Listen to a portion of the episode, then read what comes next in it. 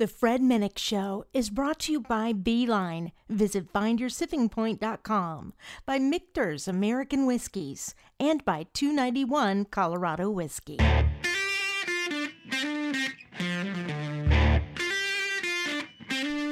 Welcome back to the Fred Minnick Show. I'm Fred. Let's get to it. This show is brought to you by the Beeline, a Northern Kentucky bourbon experience, a mashup of 5 Kentucky bourbon trail craft distilleries, 6 unique bourbon bars, and 5 bourbon-focused restaurants across from Cincinnati and the edge of bourbon country. Learn more at findyoursippingpoint.com. That's findyoursippingpoint.com. Look, I know we're all isolated right now. We're having to practice that social distancing. But eventually this is all going to let out, and we're going to go sip some bourbon there in the Cincinnati, Northern Kentucky area. Go to findyoursippingpoint.com. This week's episode is like finding the most talented person who influences music but never got any credit. I feel like songwriters are those people. You know, songwriters are the people who, you know, put so much blood, sweat, and tears and a lot of thought, and they know how to pair their words with the right musician. And they don't really get enough credit, in my opinion. You know, they're not the big stars that everyone talks about. Well, today's guest has an album launching at the same time as this podcast coming out. And so she's making a run for it, you know, coming back in her you know, with her own album after years of songwriting, and she's still writing songs, don't get me wrong. I mean, she is like a hit maker. She's written songs for Miley Cyrus, Blake Shelton. You know, she's one of the most sought after songwriters in all of Nashville. And I'm talking about Jessi Alexander. And Jessi, being a kind of a really renowned songwriter, influenced the trivia question for this week. And that is, what major country singer-songwriter just launched a whiskey? That's right. Someone just launched a whiskey. But I hope you enjoy this episode. Jessi is an absolute lady. She's a fantastic interview, and we drink a little bit of whiskey. Enjoy. But first, a word from our sponsors. Imagine this, an experience centered around 5 Kentucky Bourbon Trail craft tour distilleries in northern Kentucky, the gateway to Kentucky bourbon. Add 5 amazing bourbon-centric bars and 5 delicious bourbon-focused restaurants, cultivating the freshest takes and culinary delights, and you are on the Beeline. Start your trip today at findyoursippingpoint.com. At Michter's Distillery, our passion is making the finest bourbon, rye, and American whiskey possible. When you only produce very small batch and single-barrel whiskey as we do, each and every barrel has to be perfect. No detail is too small for our production team. From careful attention to the 18-month or more air-dried wood used in the construction of our barrels, to entering our distillate into the barrel at the costlier lower barrel entry proof of 103 so that it's smoother, to heat cycling our barrel houses, to our signature filtration protocol, we spare no expense in pursuing our goal of making the greatest American whiskey. And no Michter's gets bottled until our master distiller, Dan McKee, and our master of maturation, Andrea Wilson, say it's just right. Michter's Fort Nelson Distillery in downtown Louisville, Kentucky, is open for tours and tastings. Book your visit on our website and stop by the bar at Fort Nelson for a world-class cocktail. For more information, follow us on social media at Michter's Whiskey, go to Michters.com, or visit your favorite bartender. Michter's Distillery. It's all about the whiskey. I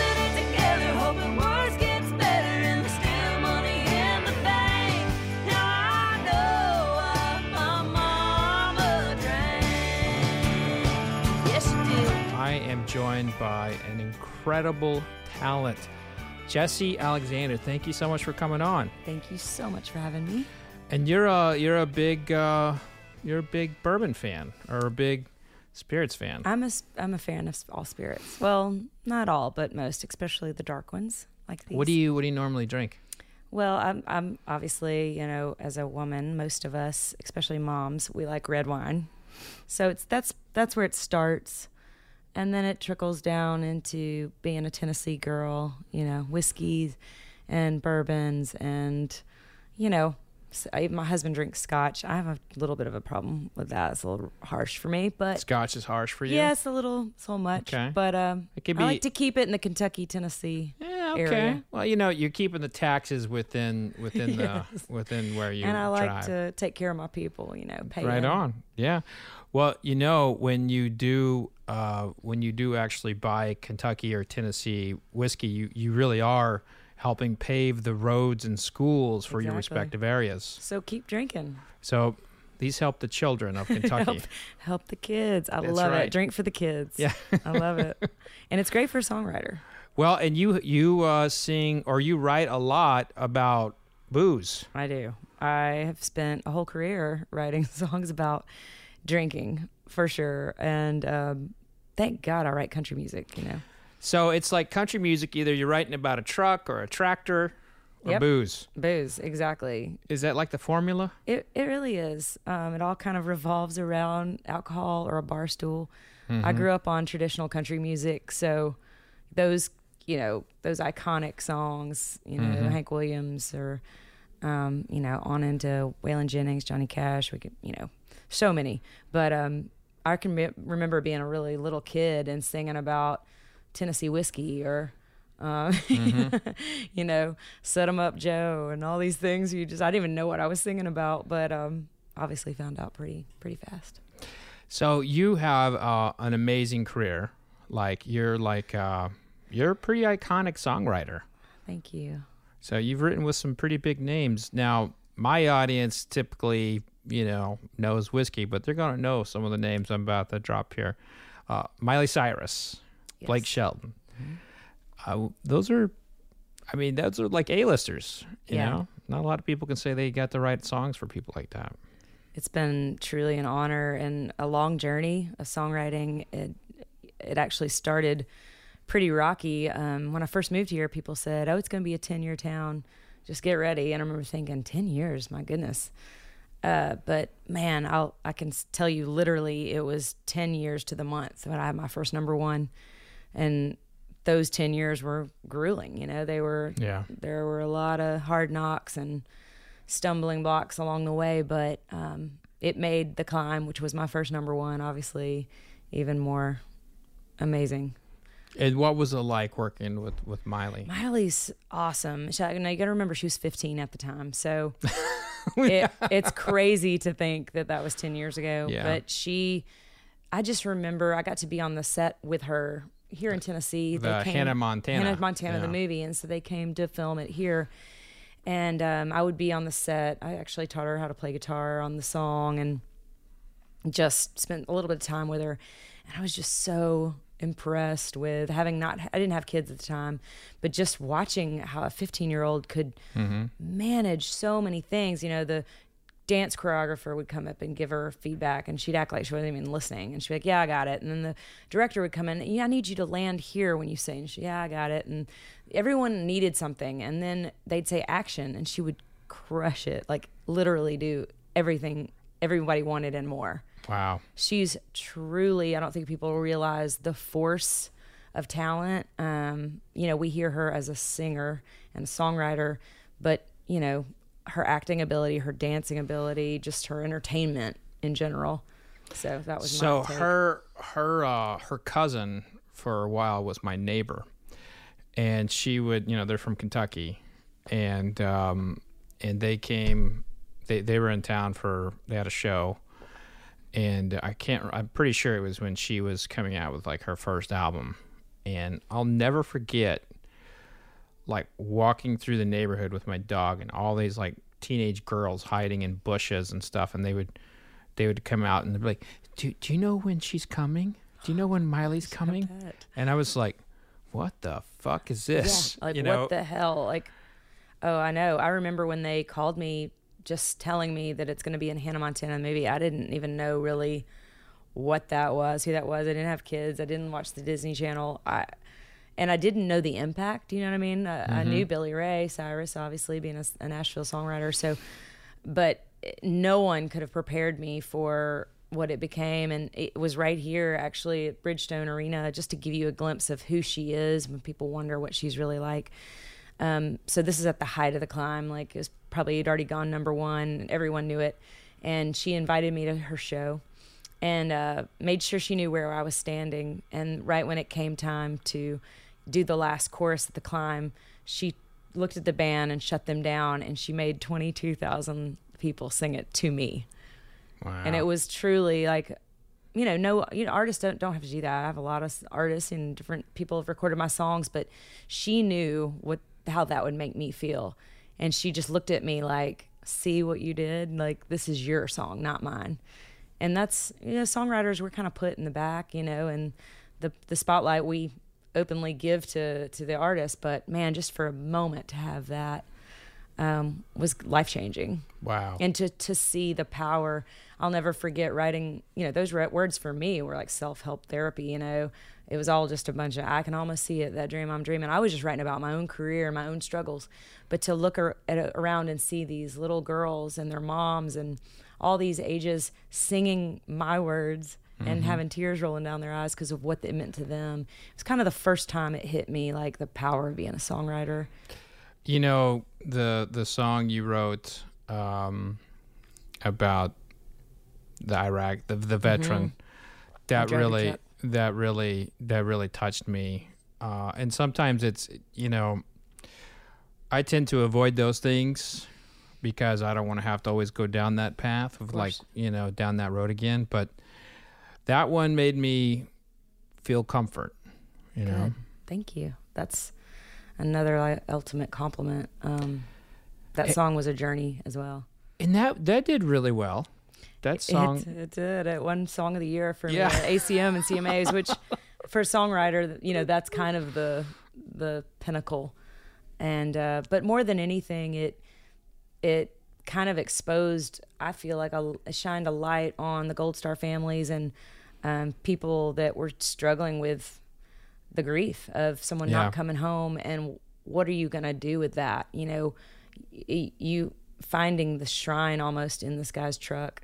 And we actually got the idea from an NPR special where a father was talking about his son who he had lost in Afghanistan, and the interviewer said, so what are you going to do today to honor your son on Memorial Day? And he said, I don't know what else to do but just drive his truck.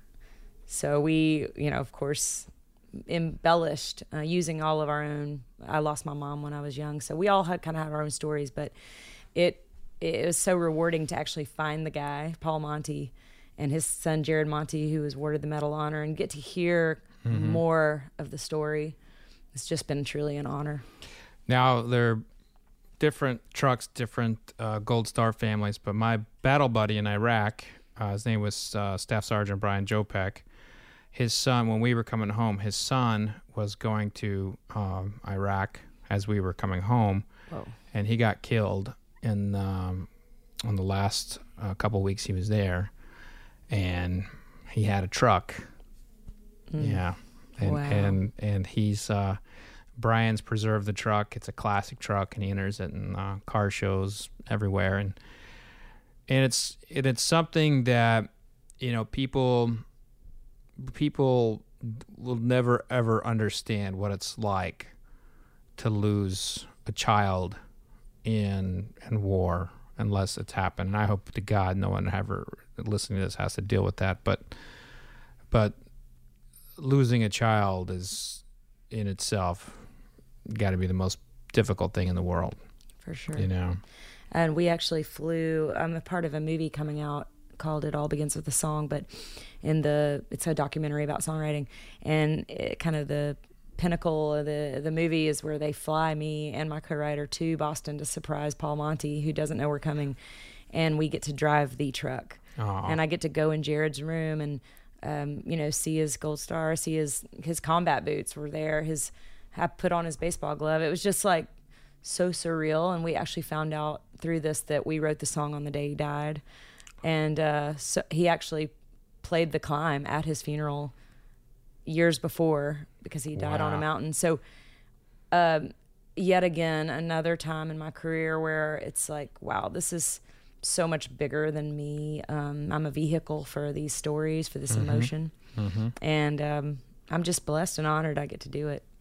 Do you get to, like, because you come to a point in your career where you can, like, pick and choose who you work with. Do you, is that how it works? Like, you know, you get all the artists, like, line up in the room and you're like, I want you, get out of here, come work with me. How does that work? How do you choose the artists? I choose it a lot like I choose my bourbon that I'm looking at. I wish she's like, stop asking me about music. I want to drink. No, I just think that it's me and you have a lot in common because you have things you like. You know, sure. You asked me, you know, what kind of things I like. So yes, to answer your question, I tend to go with my gut and what I'm drawn to. You know, there's definitely artists that I'll miss by doing that, and I have missed. I don't want to say on air some of the huge artists that I said no to. Just because I didn't feel it. And I was like, you know what? I'm willing to take that chance. There might be a huge star, but I don't feel like I can contribute. That's kind of how I gauge it. Do I feel like I'm very blue collar thinker? I'm like, I have a tool belt. Do I feel like I have a tool that can help build their house? And if I don't, then I'm kind of out. But I will miss a lot of great stuff that way. And it's just, you just take the shots. All right, so Blake Shelton, I don't think there are any names bigger than him right now in music, not just country music, but music in general. He's enormous. How did that relationship come to be? Did you choose him? Did he choose you? That's so great. We've like chosen each other. We've been through so much together. You know, you got to remember a lot of these artists and we all came up together. People like Dierks Bentley. I was at his first showcase, you know, or Blake Shelton, Miranda Lambert, Little Big Town, all those people I was signed with in my first publishing deal, and we all had nothing going. So Blake was one of those people. I was friends with him and Miranda. Just kind of, my husband actually knew Miranda's dad from, they were both police officers. So it was just kind of a family, you know, affair until then, obviously, he started to record some of my songs. I went through a phase, and still kind of in a phase, where I just wanted to write songs for men. I tend to think more. Wait, what does that mean? I want to write songs for men. Okay, yeah, you're looking at me going, like, No, it's not. This has nothing to do with the fact that you're a man or woman. It's like I'm fascinated with, like, people fail all the time about targeting a gender. Yeah, and you've been able to successfully do it. Like, how? What? Let's dissect that. I don't know, but for whatever reason, when I write songs, even The Climb, people will be shocked to know I wrote that song from a guy's point of view. I don't know what that says about me. It's very bizarre. I like male energy. I like male thought process. I feel like I can connect with the way y'all think sometimes more than a woman, and I know that's weird. Trust me, I've tried to figure this out. When I'm sitting with two guys, I feel like I can help them easier. Is it because we're more simple-minded? We're more like, or, you know, I like to add something to your simplicity, maybe. Okay. Yeah, we are very much hungry, eat, you know, drink, you know, sometimes we're not that complex. we're pretty basic in a lot of ways. And I feel like men, you know, growing up listening to country music and the songs that men just got away with a lot of stuff too. They get to say a lot. They can be more risque. I write songs that are pretty risque. I mean, you know, me and Blake have had two songs on the radio. One said makeup sex and one said prick in it. So they can get away with a lot. And I like to push a lot of boundaries.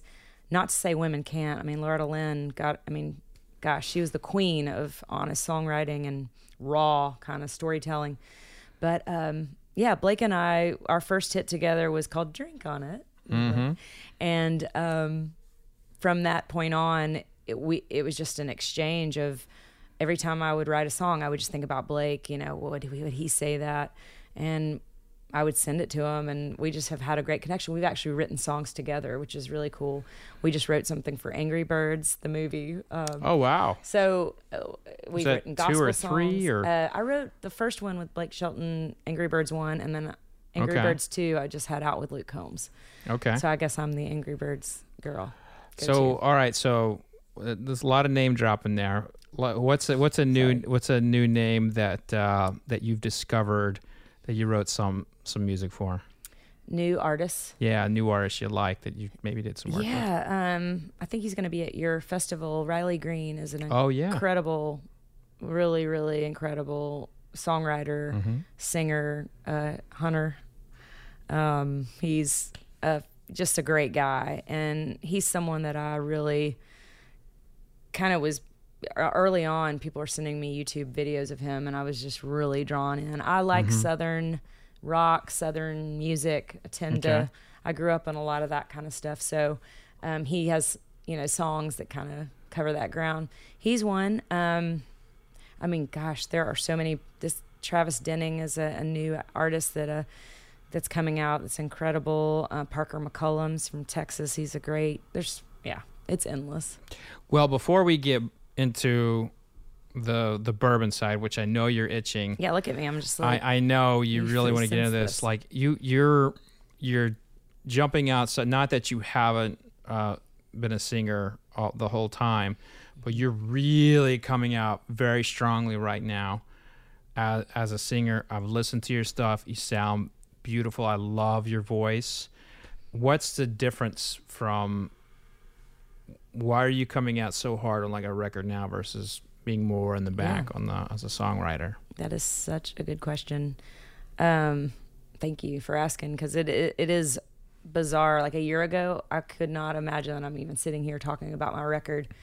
You have to remember that for me in Nashville songwriting, it's a pretty 9 to 5, you know, 10 to 5 day. I mean, we write every day, or I do, right here on Music Row, and every day what's on my brain is how am I going to get Blake Shelton's next single? How am I going to get on Tim McGraw's new record? How am I going to, because I got to pay the bills. You know, it's very much I think people think as songwriters we're just sitting around smoking weed and like jamming on our guitars, and that can happen too. I've written some songs late at night like that, but typically in Nashville, Music Row, it is kind of a grind.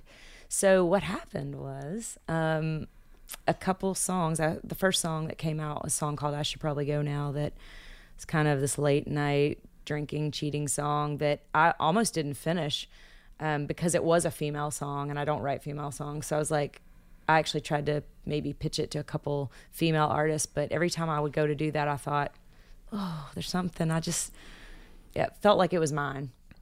So I wrote that one, and then I wrote the title track called Decatur County Red, which is a song about where I'm from, and I started to visualize like a concept record, and I cut the first stuff, and it just was magic. And there's for some reason I just couldn't shut my laptop on those songs and just put them in my little database of songs. It just felt like this needs to be heard. And I still didn't think anything about it until I started playing those songs live. I played Momma Drank, which is the first song that came out. I played it. Mama's about to drink again. And Mama's about to drink. I played Momma Drank and just kind of was like, oh, shucks, you know, I got a new song. Because people are used to hearing me sing the songs I've had recorded by other people. Yeah. But I played Momma Drank, and I'll never forget, it was for a fundraiser in Austin, and the place literally erupted when I sang got to the first hook of the song, on their feet, to a point where, I mean, I've had, you know, wonderful applause and things, but it was kind of a crazy feeling. And then I had just so many people come to me like, you have to put this out. And I still was thinking, oh, aren't y'all sweet? But I feel like this record just needed to come out. So I know it's a long answer to your question, but it really...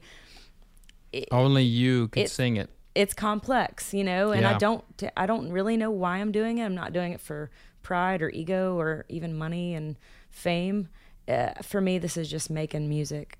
It's passion and doing some, hopefully leaving something for my kids, a statement. I love that. That's such a beautiful answer.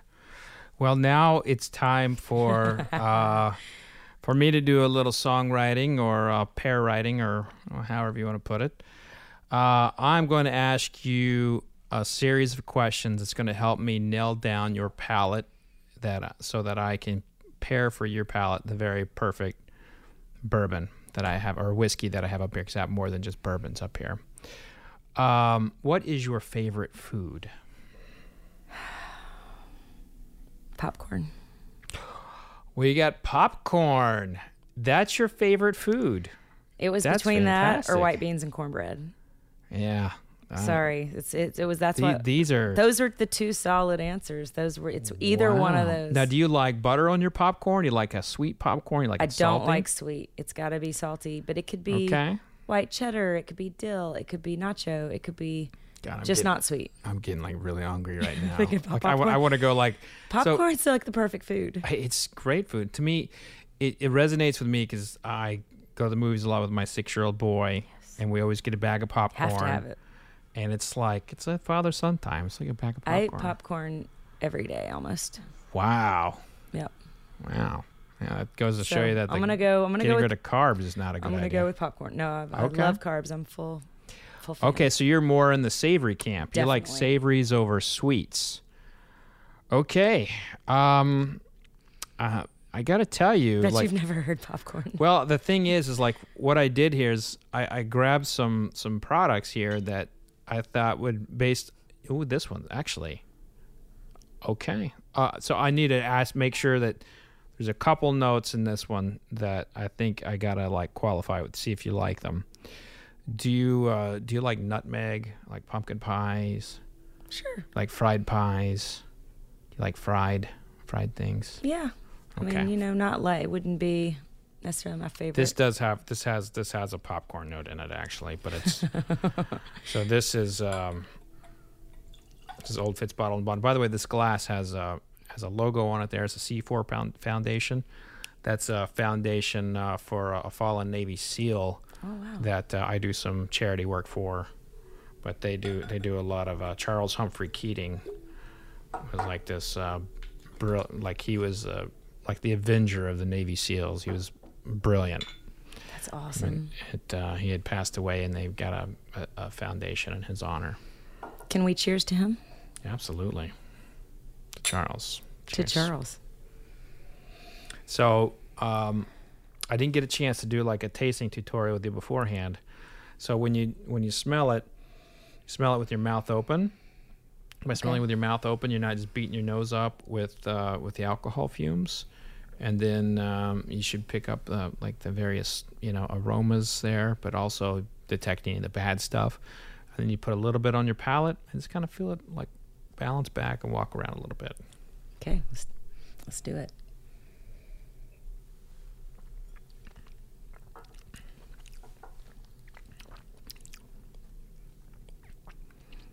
That is delicious. That totally does have the popcorn note there, too, in the back. For me, anyway. It's like that salty. Yeah.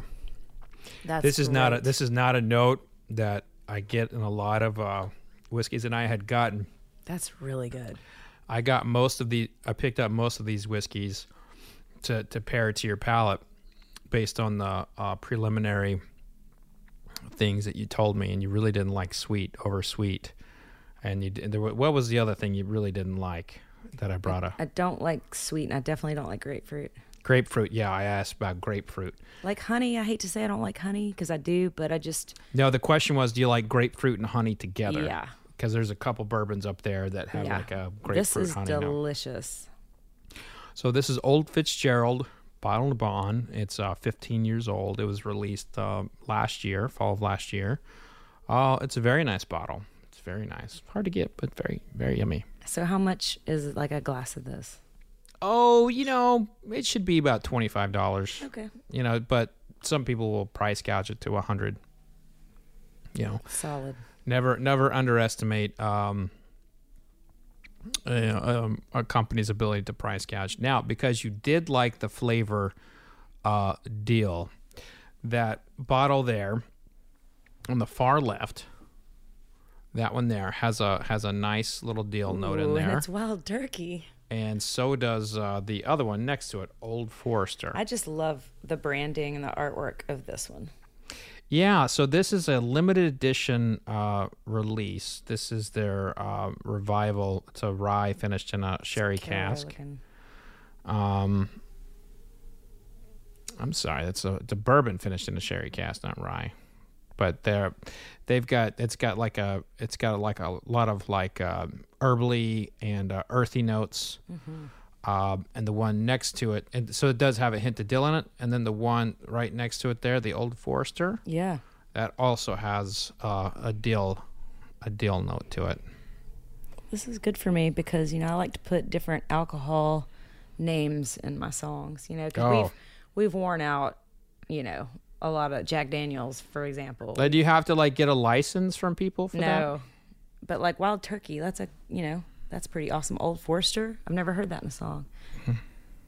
It needs to. I've in a song. You know, I'm down on my luck. Old Forester's in my cup. You know, dude. Yes. Maybe opening line right there. Times are tough. Times are tough. My dog died. Yes. My wife left me. I don't know. You're on a roll. I've listened to enough country music. I just need to get a tractor and a truck in there, and then I'm good. All right, give me another note that you really want to taste. But I really like your questions. You like me doing the questions? That's okay. Fine. What is something that? What's an alcohol you can't drink because college or something? Okay. Yeah. Yeah. Southern Comfort. Okay. Interesting. 21st birthday. Too much Southern Comfort. I was on stage, and everyone knew it was my 21st birthday. And I am a diehard Janis Joplin fan. Yes, she was a whiskey fan too, by the way. And had been, you know, learning all her music, singing her songs. And I had my velvet bell-bottom pants on that night. Nice. And I felt like I was in the full Janis Joplin mode, which meant I needed to drink Southern Comfort, which was her drink. That's right. So I didn't really realize the power of Southern Comfort. And let's just say I wound up in my car in the parking lot the next day. I mean, thank goodness nothing happened to me, but that was the last time I'll ever drink Southern Comfort. And really, I don't drink much on stage because of that night, because I truly don't remember, like, shutting down the band, like what was my last song, like how'd I get out of there, like it's crazy. It's everybody has like their own protocol, and I've talked to a lot of musicians. Some like to drink beforehand, some like to drink after, some drink so much they have to go sober or they're just it's over for them, you know. So I'm glad that you found out early on, you know. Yeah, I'm a kind of a nurse of beer through the set first, like maybe sip on a glass of wine and then drink after the gig. Okay. But I can have it on stage, just kind of sip on. But I like to be too much in control of my guitar playing, really, and my singing. So I'm going to go down some flavors. Okay. Do you like maple syrup or molasses more? Molasses. Okay. So this won my American Whiskey of the Year for 2019. And we're going to kill it together. Let's kill it together. Cheers. Cheers to Janis. Yes, she was amazing.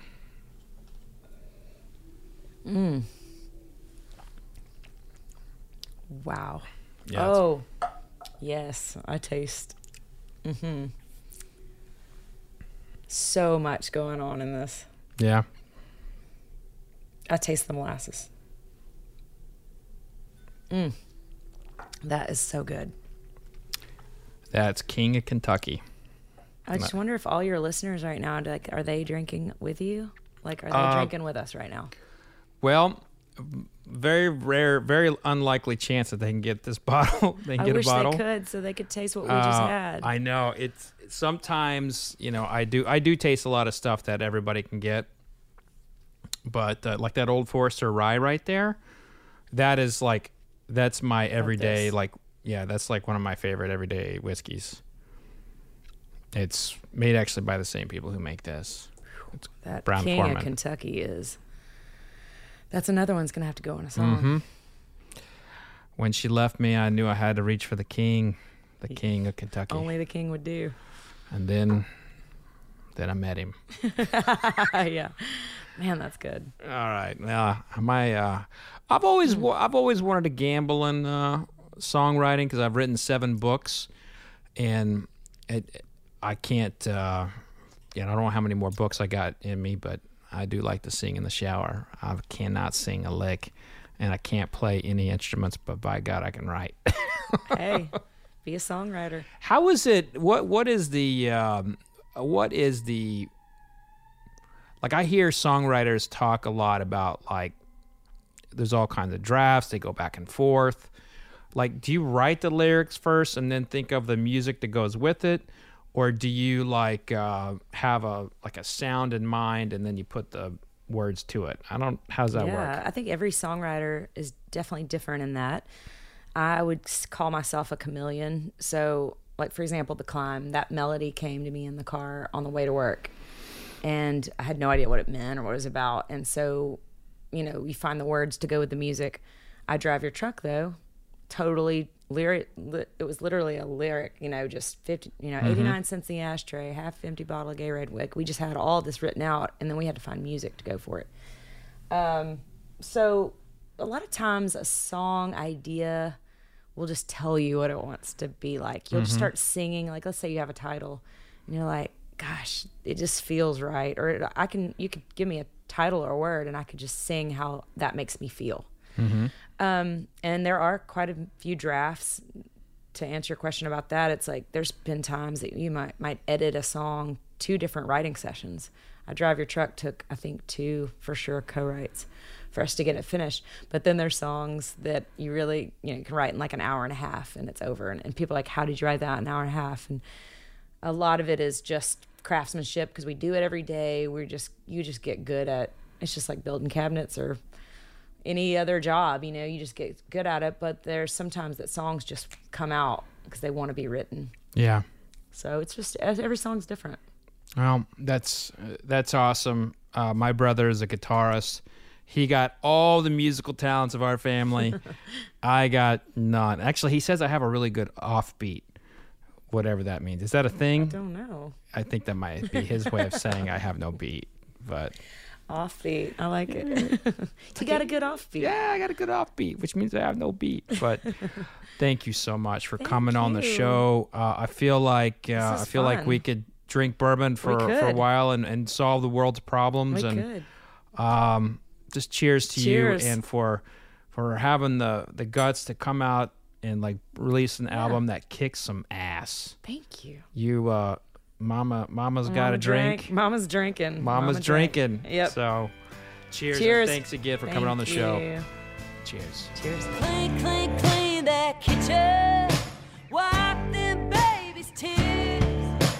Hearing your old man bitching while he's sucking. Wasn't Jessi a great guest? Think about all the blood, sweat, and tears that goes in the guts it takes to make it in Nashville. There's a story that was done on Jessi a few years ago about how she kept failing until finally she made it. And she's just one of those people who you just root for. And so when Rolling Stones named her, one of her songs, to be one of the most must-listen-to songs in country right now, you know, that's pretty exciting. It's pretty exciting to see a woman who's you know, fought and clawed as a songwriter, you know, kind of come out with an album and really just crush it. And so the answer to the trivia question is what singer, songwriter in country just launched a whiskey?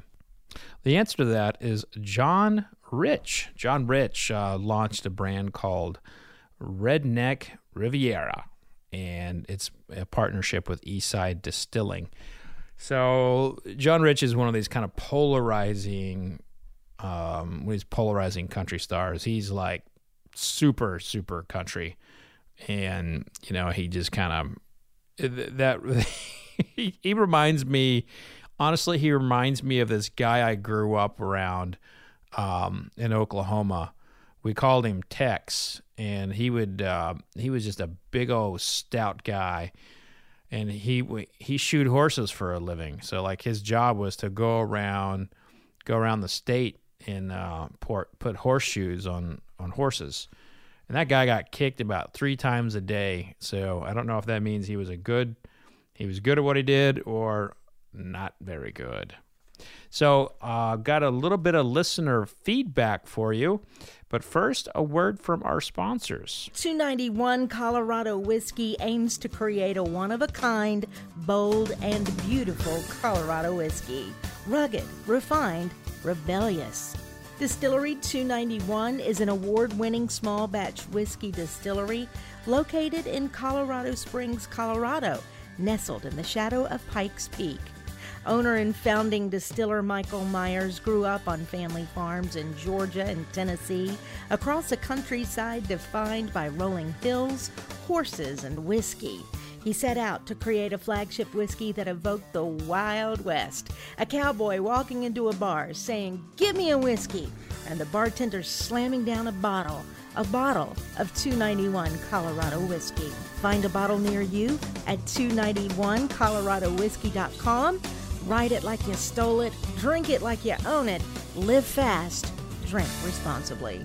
So today I'm going to go to Twitter and read you some comments. We're kind of in this like new norm, right? And at the time that I'm recording this, I can go out to a store and buy something. I don't know what it's going to be like when you listen to it, but anytime the actions of living right now to go get things, it's just really, really weird. I mean, you're walking around stores and you're trying to stay 6 feet away from someone. You see one of your really good friends and you normally go up and slap him on the back and say, "What's up?" So last week was my wife's birthday, actually. And I always like to do something special on her birthday. So it was my turn to make dinner. And this is, I tweeted this.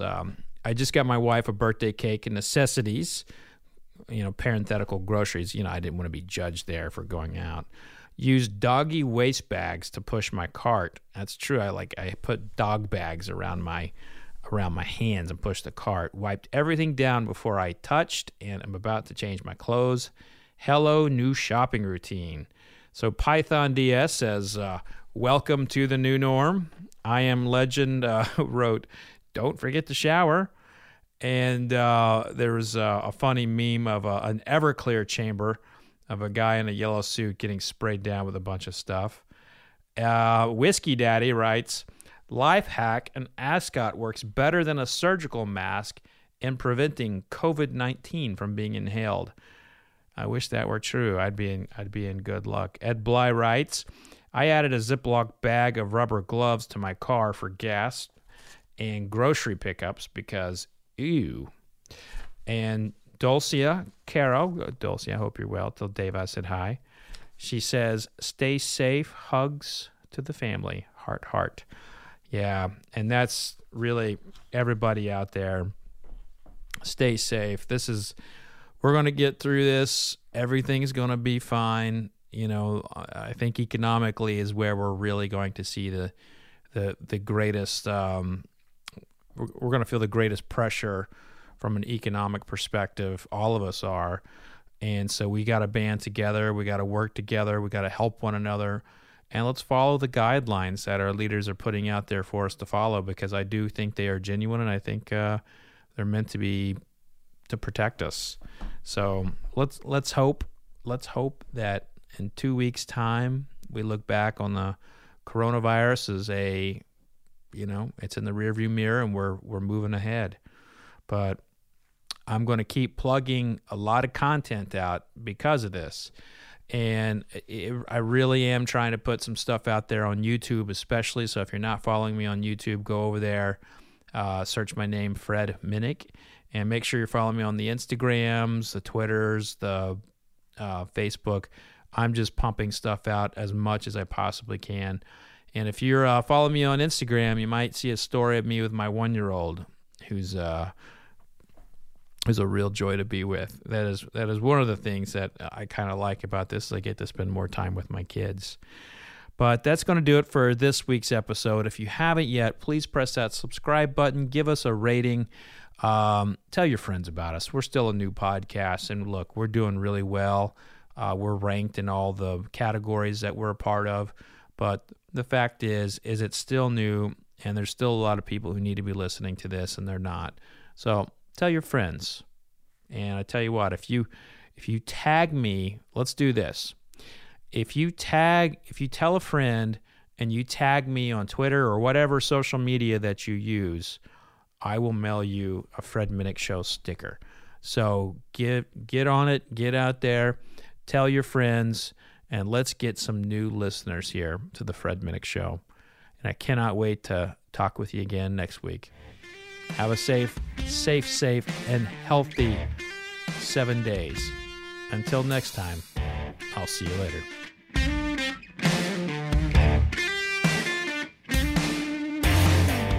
You've been listening to The Fred Minnick Show, brought to you by Beeline. Visit yoursippingpoint.com, by Michter's American Whiskies, and by 291 Colorado Whiskey. For more information on this podcast and all things Fred, just go to fredminnick.com.